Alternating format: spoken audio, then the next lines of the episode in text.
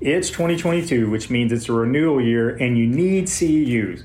30 if you're in South Carolina, and three of those have to be on ethics, jurisprudence, and whatever else goes in that category. Look, the year's going by fast, and you can knock out all those requirements with a MedBridge subscription, and you can get 40% off with the discount code Better Faster Pod. I have a friend named Shelly, and she's a little lazy. Her words, not mine. She hasn't done any con ed over the past year and a half until she got her subscription set up. And what she does is she just puts modules on her phone while she watches 90 Day Fiance. Great show, by the way. Is she learning anything? No. But is she getting the local governing bodies off her back? Yes. Your subscription also includes NSCA credits, OCS certification prep courses, patient education, home exercise programs, EMR integration. There's tons and tons of resources. Again, use the discount code Better Faster Pod to get 40% off your individual subscription. That's the best price that MedBridge offers, okay? Only the best for our listeners. Now enjoy the episode. Happy Monday, everybody, and welcome to episode 90 of the Better Faster podcast. We're both back in the studio after a three week layoff. It feels like it's been forever. So, today we're discussing a blog post that went viral in the PT community titled Running as Fast as I Can by Dr. Rachel German, who is a PT. She's a colleague. And in it, she gives six reasons for why she does not recommend going into the profession. I thought it was a well written article, but what caught me off guard were the hundreds of responses from other PTs who were all in agreement and commiserating. And that part was really eye opening for me just to see how many people are disheartened and to see what the current perception and state of the profession is from within. So, Josh and I go through the article and highlight Dr. German's six points, and we give our own opinions on the matter. And we sum up whether or not we think PT is still a viable option for people who are either in the profession or considering going into it. Listen, if you're on Spotify, make sure you head on over to iTunes and leave us a five star review. That way, you can reach more people and keep those episode requests coming on social media. We got a few of those in the works over the next couple weeks for you guys. Enjoy the episode.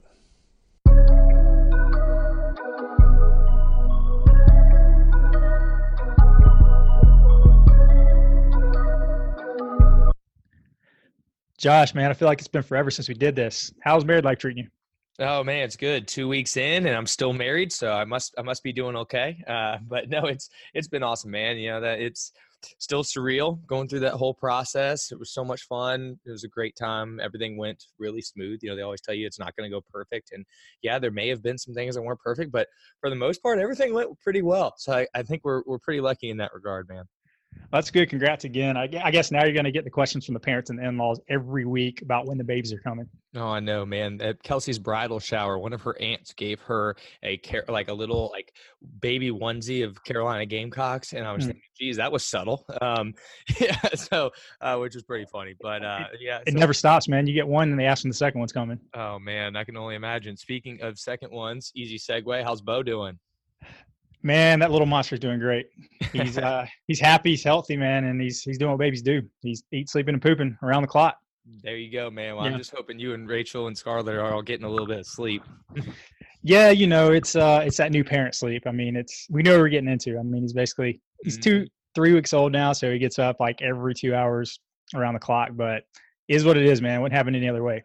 That's awesome. Speaking of which, speaking of which, did you know that fathers of newborns have a drop in testosterone anywhere from 10 to 25%. I did not know that until you had brought up that the other day when I asked you why you were drinking out of that huge glass jug. yeah, so so like I'm I'm I'm controlling what I can control, right? So the theory is like this happens because either because of poor sleep. Mm-hmm. And, and, it's either that or some type of evolutionary thing where you don't run around procreating like Cromartie, who's got like 14 kids and seven baby mamas. That mm-hmm. guy pays like by the way, I heard he pays like three hundred thousand a year in child support. But um, that's incredible. Anyways, anyway, so yeah, I'm um, you know, I'm I'm avoid I'm getting rid of plastics or avoiding as much as I can. I'm not touching receipt paper, you know, those things that have the xenoestrogens in them, and seeing how it goes, man. But you you know, this is my last kid, so that means that uh, I can get on that male birth control now. That that TRT. don't think don't think that don't think that had crossed my mind at least a little bit. oh, on a little test that would be another uh, another episode for another time right there. oh man. Hey, so you got what a week before your clinical starts? Yep, starting next Monday. Hey, why don't you ask your CI why he hasn't followed through on his CrossFit total? Ooh, I don't know, man. You think they're scared? I mean, we put up a pretty good number. I'm just, I'm just saying. Yeah, I'm, I'm, a, I'm a little disappointed they never followed through. I, I actually texted Zach a week ago. Um, he had a couple excuses, something like I'm too busy making money. Uh, I got too many patients beating down my door to make time for it. So I'm keeping my prayers. But you need to uh, you need to definitely uh, get on them about that for sure. Uh, there will be a subtle mentioning of our T-shirt sizes to them. Uh, I mean, I thought we said uh, what was the end of June. I thought we set a deadline, but I mean, we'll extend the deadline a little bit. But I'll, I'll make sure they know that we wear a size large. Yeah, let them know, please. Oh man, but anyway, uh, today's today's episode, finally getting into it, man. Uh, we're talking about this article that's gone uh, gone a little viral. You want to introduce the article? Yeah. So, I mean, just I guess get right into it. There was an article written just a few days ago by a physical therapist, one of our colleagues, and her name is Rachel German. I think I said her name right. If I butchered that, my bad. And I believe that the title is called "Running as Fast as I Can." Um, it's either the name of the article or the name of her blog, but what it is is a summary of basically six complaints or, or, six reasons why she would not recommend physical therapy as a profession. And so when I saw this article, my first thought was that it, it was well written, and normally I would have read it, and my next thought would have been, you know, what's for dinner? Totally forgotten about it, right? Mm-hmm. But the thing is, is that it's kind of gone viral in the PT world. It's got like hun- hundreds of likes, shares, and retweets, and man, I don't know about your Twitter feed, but mine is basically nothing but old dudes complaining about airlines about when their flights are being delayed. So this is refreshing. But I digress. Twitter's still a thing. yeah, it's it's like it's a ghost town, man. But uh, everybody's complaining at uh, um, uh, some the airline that kind of stuff. But anyways, I digress. Go with United, man. I for, just for sure. I never choose United. Fair enough, man. But uh, the thing is, is yeah, pretty much all the people who were responding were either in agreement. They're like, "Oh my God, these are these are thoughts I've been having for years, and I never felt like I could say them out loud." And that's the part that caught my attention.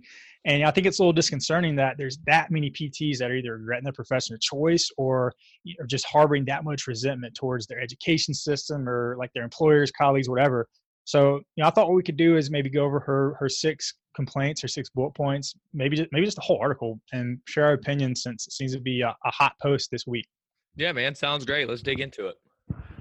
All right, so I got this thing pulled up right now. So she starts the article talking about how this all came about because she was asked to do a bio for her company website and they wanted her to talk about why she's passionate about physical therapy. So it says, Why'd you become a physical therapist?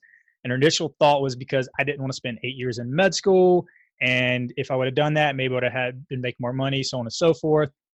And so looks like she did some soul searching, talks about how she's been very involved in the profession. Let's see, she was in like student special interest group, did a, did a residency, has a podcast, um, did the took the OCS, and then talks about how she's got $195,000 in debt. That's a lot of money. Um, yeah.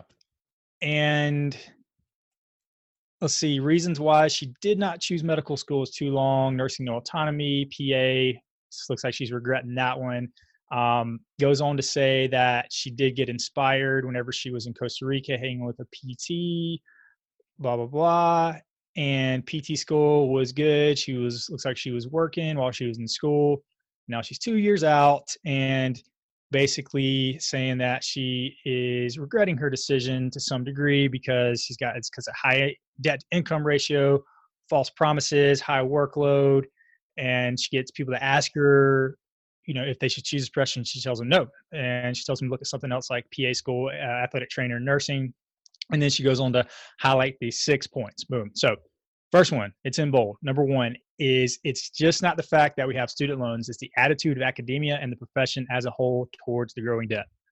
So, what's your thoughts about that one?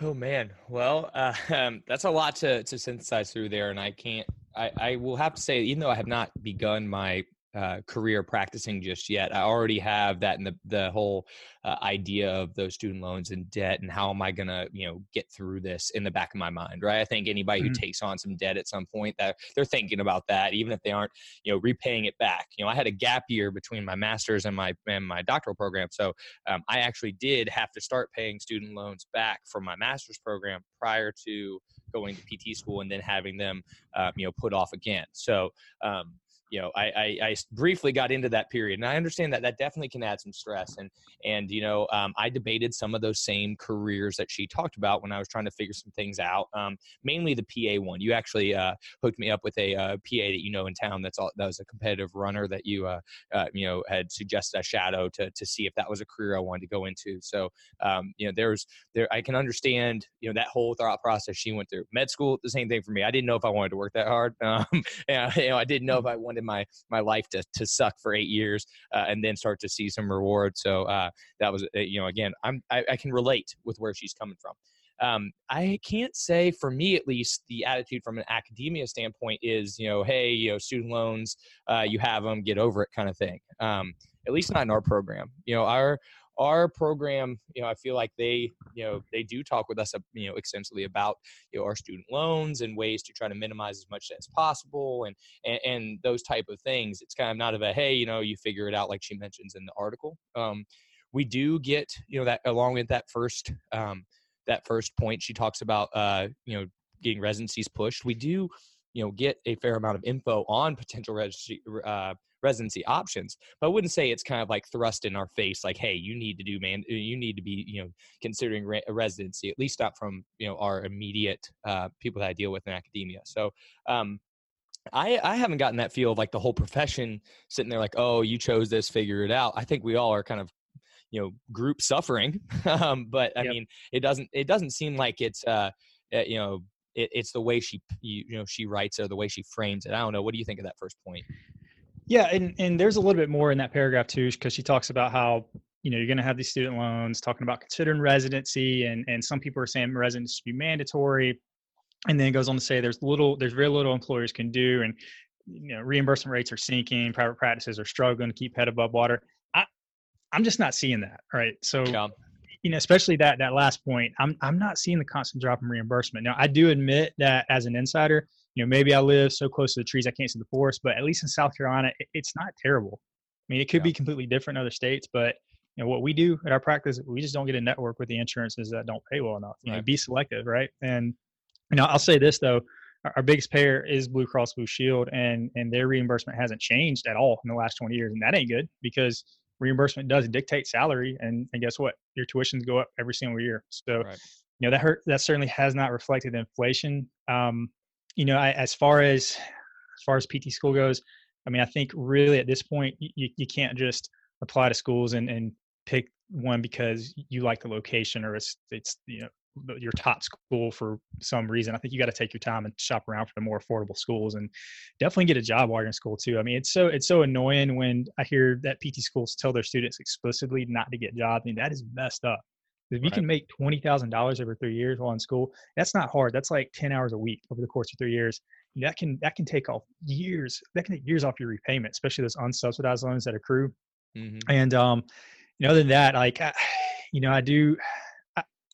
I, I, I, I, do empathize. I do feel for the students that have student loans. You know, I had, I had between my wife and I, we had, you know, close. It was it was closer to one forty thousand, and we paid it off and it sucked and it's not fun and you know you got to live for and that kind of thing too but I, honestly if i had close to $200000 of debt I, I don't know if i would have picked the profession if i had that much but i guess what i'm saying is you know do take your time and, and kind of you know make sure you know what you're getting into because I, I do hear some students that they kind of get sticker shock whenever they or whenever they're new graduates and they first get on like crap i didn't know it was going to be this expensive right and i don't know about you man but I remember signing those forms when I was a student, man. It's like, here's the disbursement amount. Sign here, here, here, and here. Here's your interest rate form. Sign here, here, here, and here. And wait, there's more. It's getting annoying, right? Here's the promissory note, right? Sign here, here, here, here. Oh, also give me a drop of blood as well, too. So, you know, I you can't really use that excuse. You can't use a silly me excuse that, oh, I didn't know it was gonna cost this much. Right? I know I have to pay off this much. And um, I admit it, it is a mess, right? And it seems to only be getting worse. But I think that there are some things you can do on the front end to, to hopefully you know mitigate those um, hardships. Yeah, no, I think you made a good point there. Uh, when especially as a student, when you're looking at PT schools, uh, is really do your homework on what the the culmination of cost is going to be, um, and that includes you know, not just the tuition of the school, but cost of living in that area. I mean, you got to you got to really do your research because mm-hmm. um, all PT schools have one job, and, and their job is to help you pass the the NPTE, and that is, um, you know, that's really the only thing that they're supposed to do, right? I mean, yeah, they're going to help you become a good PT, but you're you're not learning how to be a PT really in in class. You're learning how to pass an exam, uh, at least mm-hmm. in my opinion. I'm learning how to be a PT from my my different clinical experiences, from following the right people, going to continuing ed courses in the areas in which I want to learn and, and be able to excel. You know, their job is to help you pass the exam. And so you can look at every single school and see how well they do that. Almost all of them publish that data. Um, and then also, you know, so if that school is doing their job, they are helping their people pass the exam early on, you know, their first time they take it, or they have a lifetime pass rate of 100%. Um, you know that P- there there are jobs for PTs out there, so you're going to find a job with that degree. So if you if they're if they're helping, you know, if they're making sure that their students are passing, then start look at how much does it cost and and really do your homework because you know just because it might be in a cool location or it's a well known university, um, it doesn't mean it's the best choice for you in your situation. So um, I would definitely recommend really digging into that, and that's why I tell people when I've got people ask me, "Oh, how, why did you pick USC?" That kind of thing. Um, one, I lived in Columbia already; it made sense financially for me in state tuition. Not wasn't wasn't all that much um, relative to um, some other PT schools I began to look into. So um, I do think you're right. You got to look in there. I think working is important too.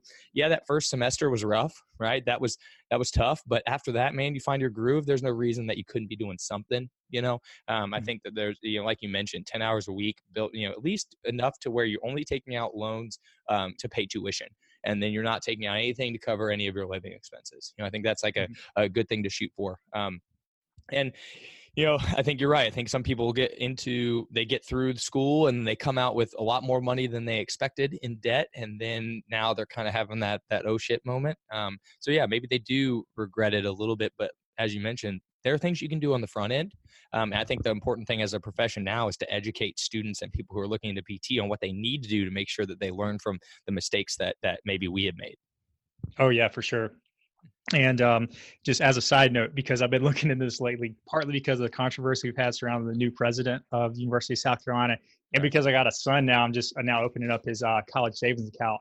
Mm-hmm. South Carolina has actually been consistently one of the top five most expensive states for higher education overall. Really?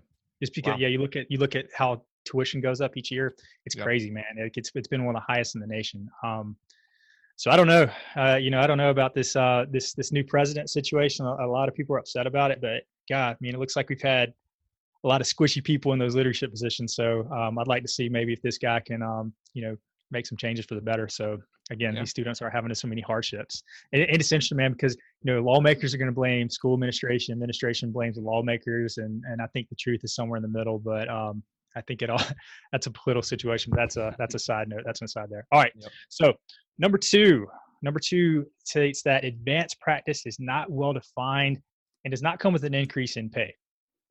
And so she goes on to talk about how you know she was a resident and that changed the way that she practiced and had good mentorship and you know talked about how she got the OCS and as a better clinician. But really, what it comes down to is nobody outside the profession knows what an OCS is or what it means.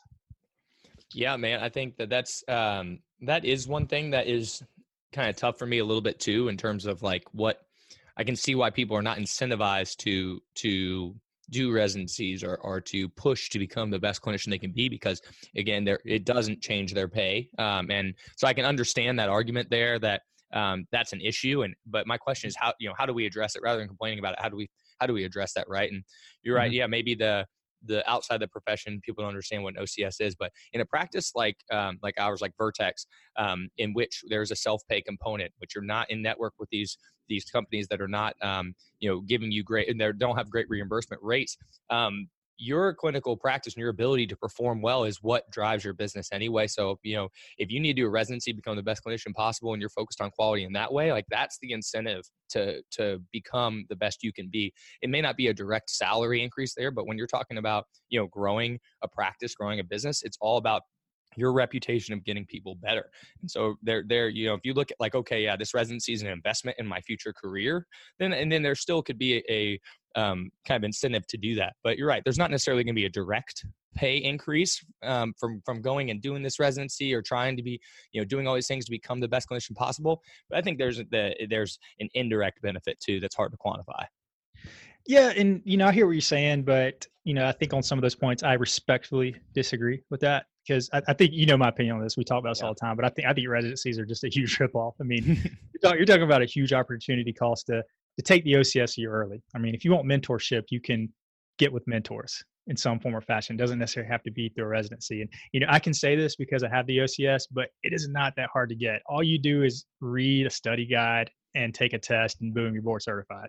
And you know, the the, the problem with this is that again it's it's like what it is like what she said no patients care that you have it. I mean they barely know what a pt is in the first place. And you know i've i've had the opportunity to work with pts who are residency trained over the years and and pts who are not. We, we have both kinds on staff. And be honest with you man I, I can't tell a huge difference between the two. I mean they're all great pts they're all continual learners. And and they all take ownership um, with for their education now that the formal process is, is done. And they all get great outcomes in the clinic. You know i just i can't for the life of me understand why why some schools are are shoving this down people's throats and you know guess how much your reimbursement goes up when you get board certified Zero. Zero. yeah. No, no, I know, I know what you're saying too, and and I, I think you're exactly right. And I don't anticipate, you know, under you know going into residency myself. Um, I may study for and take the OCS outside uh, of a residency potentially, but um, I, I see exactly what you're saying. I was thinking more along the lines of if you feel like you need to continually improve, um, I think you know you should prioritize your ability as a PT. And I think some people just settle um, I think because they know they're not going to get paid more, they have a job. They're, you know, the the you know employment rate for PTs is so high. Like they're they're not worried about you know how well they do. I think that that, that person exists, and and I think that's uh, not great for the profession. So we should all, like you mentioned, whether those PTs that you're talking about are residency trained or not they're continual learners and they're trying to improve themselves and they're trying to be to practice at the top of their license um, which is her next point but um, yeah you know so um so i think that that is something that if you have to look in the mirror and you think okay i need something to help you know keep pushing me and residency is the option that you think will help then i can see that um but i see what you're saying too i was trying to i was trying to be nice about it man. Um yeah i just i mean god there's so many avenues out there nowadays. I mean especially right. with some of these residencies being online in the first place and it's like the same freaking slide slides that you get on a weekend uh, it's anyway i don't know. It's it's it's kind of weird. It's very yeah. it's not standardized at all. All right number three. So number three says a large percentage of the profession does not practice at the top of their license. And uh, she goes on to say if i had hazard a guess i would say greater than 50% and that's probably on the low side. People are using a ton of modalities. You got to bill four units to turn a profit. Um, you got new new grads that are you know having all this evidence based didactic work in school and then when they graduate and go into the real world the clinicians are using a bunch of ultrasound and e-stim and laser and they don't feel like they can do anything to change it right? So uh, what do you think about this one Man, um, yeah, as someone who is studying for the NPTE currently um, and reading through the uh, you know study materials and taking practice exam questions and seeing what the experts are saying is the right answer, I, I'm not surprised by her guess that you know greater than 50% of people, as her number, um, is not practicing up to their top of their license, and she said that's probably on the low side um, because yeah, it's the stuff we have to learn to practice this exam, which in theory is supposed to be what is being used out in the real world, right? Because they do, you know, surveys of clinicians to determine what, you know, is actually happening in clinical practice. So, you know, if that's really what's going on and we're learning that is the right answer,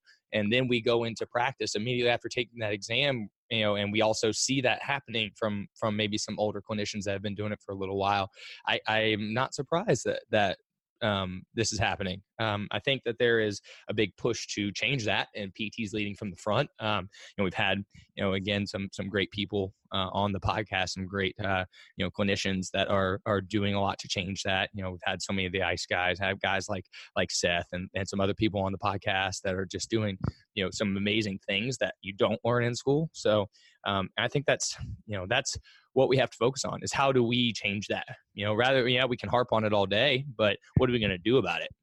Yeah, for sure.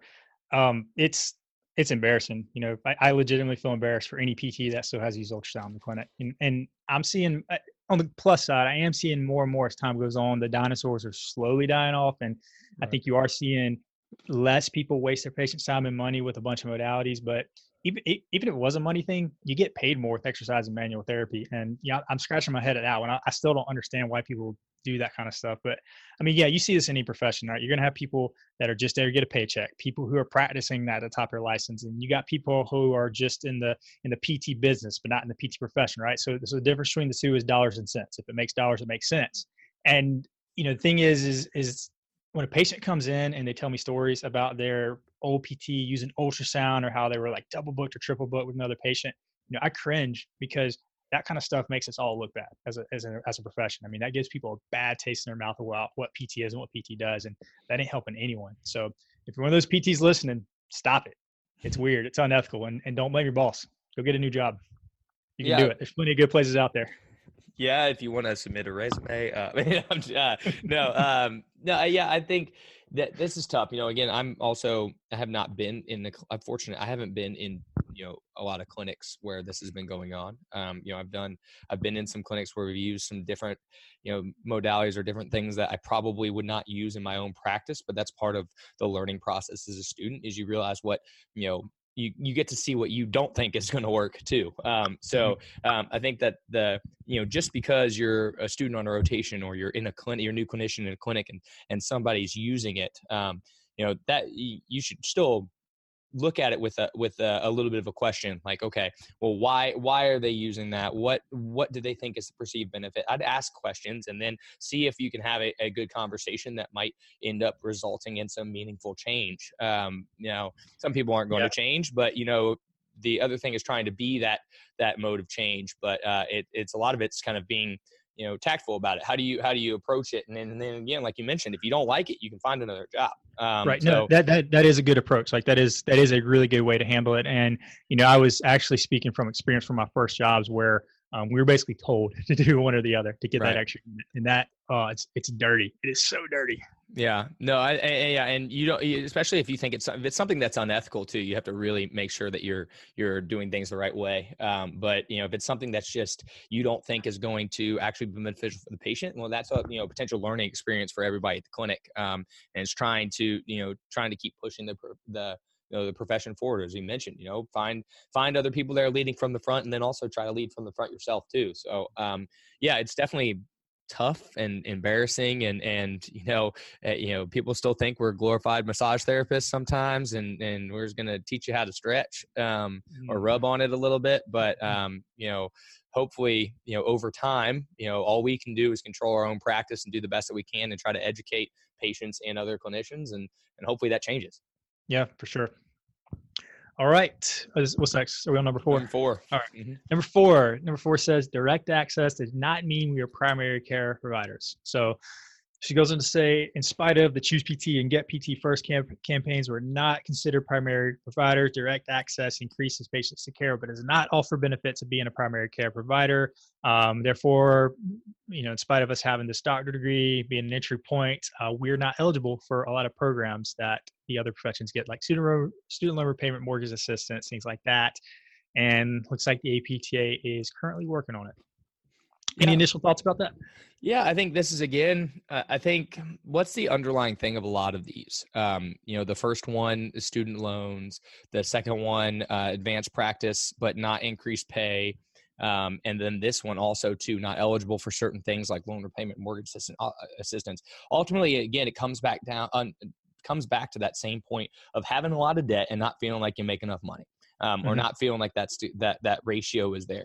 And we already mentioned some strategies there of of trying to address that, right? Um, it's not perfect. It's not a perfect system. And yeah, maybe those things would be great. You know, more student loan repayment or mortgage assistance opportunities would be great. Um, but I do think, you know, these, you know, this is kind of a shot at like, okay, well, yeah, we're we're able to to see patients earlier and now they can come to us but we're still not primary care providers ultimately in the grand scheme of things uh, you know it still is about you know helping the you know the patient first and providing a great mm. outcome and saving them money over time too so yeah it would be nice to have those other things and maybe one day we'll get there too but we're still harping on the same issue over and over from just different sides um, we have too much debt we don't make enough money yep and so my, my opinion of this is is just direct access, right? Again, I, am mostly familiar with South Carolina. I don't really focus on what's going on in other states. I know South Carolina is a pretty good state. As other states have it better. There's some states that still have it pretty bad.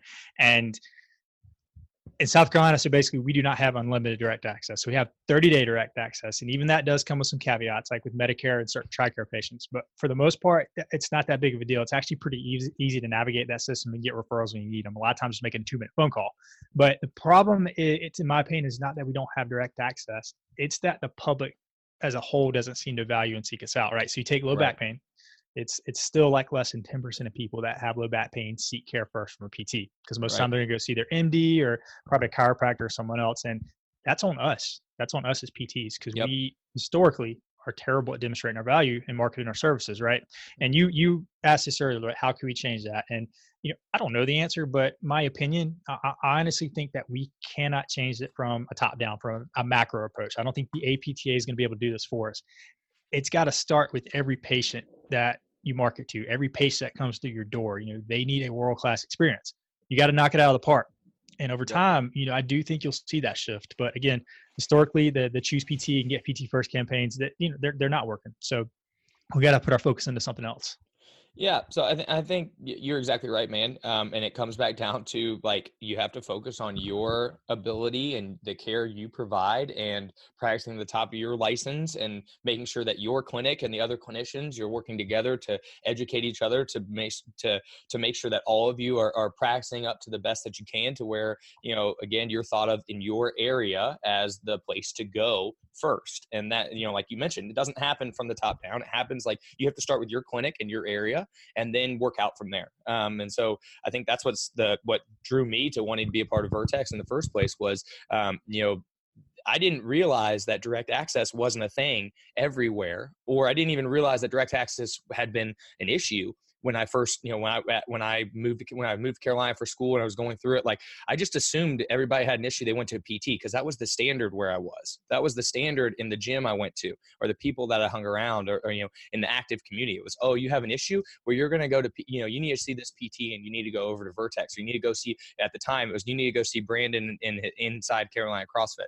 It was like that was the standard that was created, and that you know, it. I didn't realize until I got further into this PT journey that it had been such an issue and other places don't have this option and all this kind of stuff. So it was kind of eye opening. But that culture was something that was just created by those people in that area. And so I think that's where that's where it starts 1st mm-hmm. Yeah, totally agree. You know, again, it's it's got to be up to you as a clinician to change that. I don't think you can expect anyone to do that for you. Yeah. So how do you how do you do that? You you you know there you know my biggest thing, especially if we're talking about working with you know CrossFitters or gyms, is like go to the gym involve yourself in the community we've talked about this so mm-hmm. many times before set up a booth offer to do a mobility night or do like you know you used to come and do on saturdays do like the warm up for the classes we would go through some different you know uh, dynamic warm up and activation stuff prior to um, you know, like prior to the workout.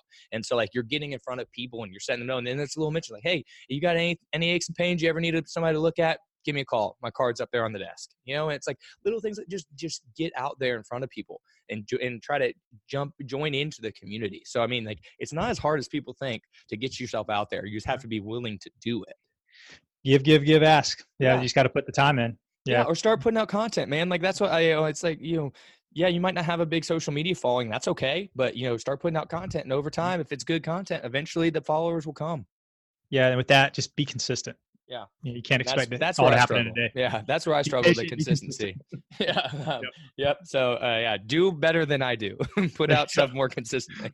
yes. Go uh, check out uh, Shante Cofield, the movement maestro. She's Boom. Perfect probably example. the best our fields on that. Yeah. She can tell you all about how to do it. All right. Moving on. Number five. Number five says the House of Delegates does not represent the population it claims to serve. And goes on to say, for those who don't know, the House of Delegates is the policymaking body of the APTA. Each state sends a delegation, and the delegates vote on policies and guide the actions of the APTA. For example, that pesky doctor degree, the House of Delegates voted on that. Um, she goes on to talk about opposition to physician-owned PT services. We call those POPs for short, and states that the House of Delegates is mainly composed of academia. Um, delegates are not required to reach out to their constituents to gather opinions, to inform decisions, and so on and so forth. So, so what do you think, Josh? You think the uh, you think the House of Delegates is a little out of touch with the people that they represent? Man, that's uh, a tough question for me to answer. I think at this point in my career because I'm still um, trying to better understand the inner workings of the AT, APTA and how things have to happen or how things should happen or how they're supposed to happen and who actually is involved in that process. So I'm still growing in my knowledge of that area, but I think um, it, it, you know, based on her statement of these House of Delegates being primarily composed of academia, also um, if they're not required to really, you know, actually be involved with commu- in communication with their constituents, people are supposed to be representing, then then I can see how there could be a disconnect there because, as we mentioned already, man, the the purpose of the people in your academic institutions is to help you pass an exam and that mm-hmm. that passing that exam is is based on a lot of material that's not actually um, or a lot of material and way of doing things that isn't how things really are being done at you know at, again that we mentioned at the top level of you know our license so you know if you're not actually in communication with those people who are out there doing things that we've already mentioned. And then, yeah, I can see how there might be a little bit of a disconnect and how things aren't getting done. Um, I know, uh, at least in South Carolina, we we lost pop, so I know there's been some uh, some disconnect, at least at our state level. So um, I think there there's definitely an issue there, but I might not be the best person to to dive into that. Yeah, yeah, I'm uh, I'm not super informed on this topic either. I, I I did not know that they were mainly composed of academia. That's that was news to me. I mean, I right. think that was. So, yeah, that was I'm making that assumption based on what she said. Yeah. yeah. But that that did get me thinking though. I mean, like, so the the part about how they were the ones that decided on the, the doctor degree. I mean, what, what do you think about that? All that money and time to call yourself a doctor, is, is it worth it to make that change? Well, I mean, well, we always talk about with surgeons too. I mean, every, uh, everybody, when you're a hammer, everything's a nail, or you have a hammer, yeah. everything's a nail. It's like you're in academia, you want people in school longer. I mean, I mean, like, I don't want to make that, that assumption. I don't want to accuse anybody of like thinking their own personal gain there. Cause I understand what the I, I can see what the thought is there. We're trying to, you know, appear more legitimate or, or, or kind of appeal to the pop, uh, you know, population of being this frontline provider there and a doctoral degree and having doctor in front of your name maybe does that, maybe it doesn't. So I can, I can, I can see where maybe they were going with that, but you know, I guess if compete it is with, compete with chiropractors. Yeah, yeah, you know, it's like if, you know, Dr. Smith down the road and then Mr. Smith right here too. And, you know, is there some kind of connotation there on who you might go to? I mean, and there's I can see some of it there, but yeah, if it is primarily academia, uh, you know, deciding it should be a doctoral degree, uh, maybe there is some some undue influence there. Yeah, I mean, this one this one definitely got me thinking a little bit too. I mean, I, I I think at the end of the day, I'm going to be biased, right? It's just like right. if you talk to someone who did a residency. They're going to say do a residency because I did one and it was worth it and I spent a lot of money right. on it, that sort of thing. But God, if you just think about it by the numbers, I mean, think about that opportunity cost, right? So yeah, if you it was just a two year degree, it was still a master's degree. You add that third year onto, it, I mean, that's that's like a hundred thousand dollar opportunity cost there. I mean, we're talking like the next year is probably at, at least we'll call it thirty thousand dollars, right? And you could have made I don't know sixty five on the low end even yeah. with a master's degree. That's ooh, that's something to think about. But you know, I'm proud of my DPT. I, I would gladly pay more for it um, not I wouldn't get myself into two hundred thousand dollars of debt, but right. you know I do I do sometimes wonder you know what all went into consideration when that change was made because again salaries uh, salaries did not go up when we switched right. to DP. It did not reflect the cost, the level of education whatsoever, and that's kind of crazy when you think about it. Right. Yeah. That's it's yeah, and I didn't have you know I didn't have the the option um, you know coming through. It was you know everything was a doctoral degree at that point. Um, so you know I don't know anything other than that. Um, but yeah, same yeah, here. Yeah, so it's uh yeah i mean it's it's kind of a shame a little bit that you know there's this increase and in rise in in cost without this uh, benefit on the other side but um you know I, again i'm excited to to you know have graduated and have a DPT, and I'll be very proud of that. I'm not going to walk around calling myself Dr. Josh or anything, but um, uh, you know, necessarily. But I'll, uh, I'm definitely going to be proud of it, and I, I, mean, I would definitely have paid a little bit more for it. And you know, two hundred thousand dollars is a lot of money, though. So I mm-hmm. think that comes down to our points earlier of doing your homework and then planning appropriately and maybe that's something that schools need to have uh, you know to do a better job of is is have some kind of financial advising in place um, or you know something that can you know really help you with that. I don't know it might already be there. I don't know. I didn't seek it out but um, maybe that's uh, a, you know, a change that could be beneficial. Yeah for sure. All right and then the last point number six we are condescending assholes to each other on social media. So my, my honest opinion on this one is I, I think she did that to disarm the haters from saying stuff like if you don't like it you can quit. But man it, is it isn't that the internet in a nutshell Oh yeah, man. Keyboard warriors. People to say people will say so much things that they will not say to your face, but they will say it through their keyboard. Yeah, on the internet, you can be a five six man or a six five woman, man. I, I swear people post negative stuff either just to get in arguments or or Yeah. just to get attention to, to feed their ego, man. It's it's it's a little weird out there. Yeah, and I think you know there's a lot of issues with uh, electronic communication in general in terms of you don't know inton- uh, you know intonation or con- you know connotation. You can't necessarily tell sarcasm necessarily through a keyboard, and and so I think that that leads to some some issues too. Um, you know, at least just inherently when someone might actually be trying to have a general uh, you know debate, like a cordial debate, it kind of turns ugly because people you know they honestly can't tell what the other person's really saying. Um, and, but then there, of course, there are other people who like to poke the bear. You know, there are Mhm. people that just like to come in and cause a problem because they think it's funny and it's entertaining for them, and and that does honestly it discourages great conversation, and that's part of the issue. There um, is, you know, a lot of times I think we could social media is, can be a gift and a curse and you know i'm I, I can you know i'm lucky enough that i'm you know we're in an age now where i feel like i can seek out some amazing clinicians and get a lot of great information from them. But at the same time man it's like you get you, you know you'll get some people where you're trying to have a conversation with them or, or or something like that and it's nothing it turns into just like uh, personal attacks back and forth and that that isn't beneficial for anybody. So um I, I think that uh, there are definitely some trolls out there, and you have to if you're going to be somebody that puts content out there, you just have to accept it um, and and not waste your time and move on and and realize when it's a conversation worth having and when that you just need to, to forget about the troll. Yeah, and I think just a, a good general rule to follow is anything that you put out there, especially if you're representing yourself professionally or a business, something like that, just keep it positive. And generally, you can't go wrong with that for the Yep. most part. And um, I mean, it's like it's like uh, what your mom used to tell you, right? If uh, you ain't got nothing nice to say, don't say anything at all.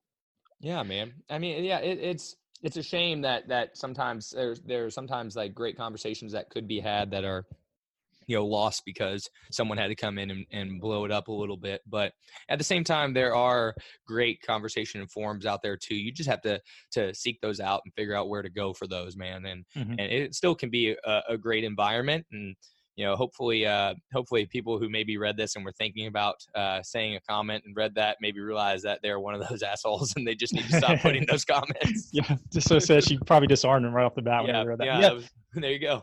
Yeah um so you know i think i think just in in summary after reading this you know again i, I thought it was great that she did this and she kind of got her opinion out there but i do think that there's still plenty of good in this profession and plenty of reasons why you still should consider being a pt um yeah i still recommend it but but maybe with an asterisk right so proceed with caution so my first one is that if you take too much money out the, the bar is slave to the lender from the bible proverbs 22 7 and end of the day i love what i do uh, I- I get to use all kinds of aspects, not only for my PT school education, but also for my undergrad exercise science degree.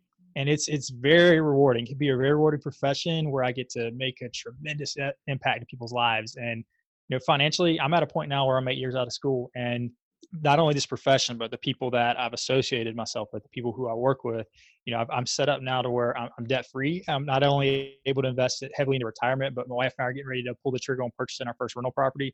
And um, you know, I wouldn't be in this situation had I went to med school, May- maybe PA school, but you know that that does seem to give you a lot of bang for the buck. But I still don't think it'd be as fulfilling just sitting around prescribing drugs and imaging all day long. So, uh, but with that said, you know, I do reserve my right to change my mind tomorrow, and I could have a completely different opinion or a different stance five to ten years down the road. But um, I, I think it's still a great profession. There's a lot of reasons that you should consider doing it.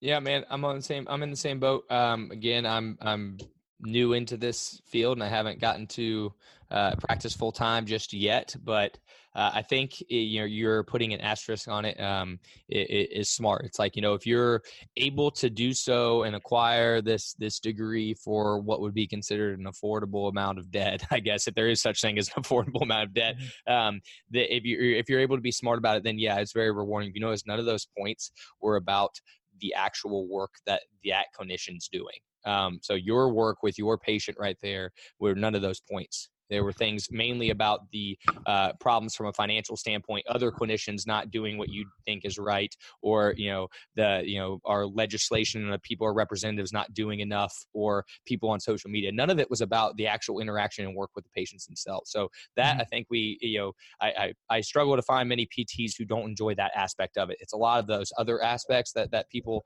kind of talk about. Um, so I think if you do the work on the front end, or you're smart about it, you take those steps to ensure that you're not getting strained financially and you're working in a great environment and you're you have people around you that are pushing you to grow as a clinician and you're you're working to expand your reach within your community to improve your you know yourself and your clinic as as a frontline provider in your area then you're not going to have a lot of those issues on there so uh, that that mm-hmm. she mentioned so i think some of it's in our control so not everything's in our control but some of it is.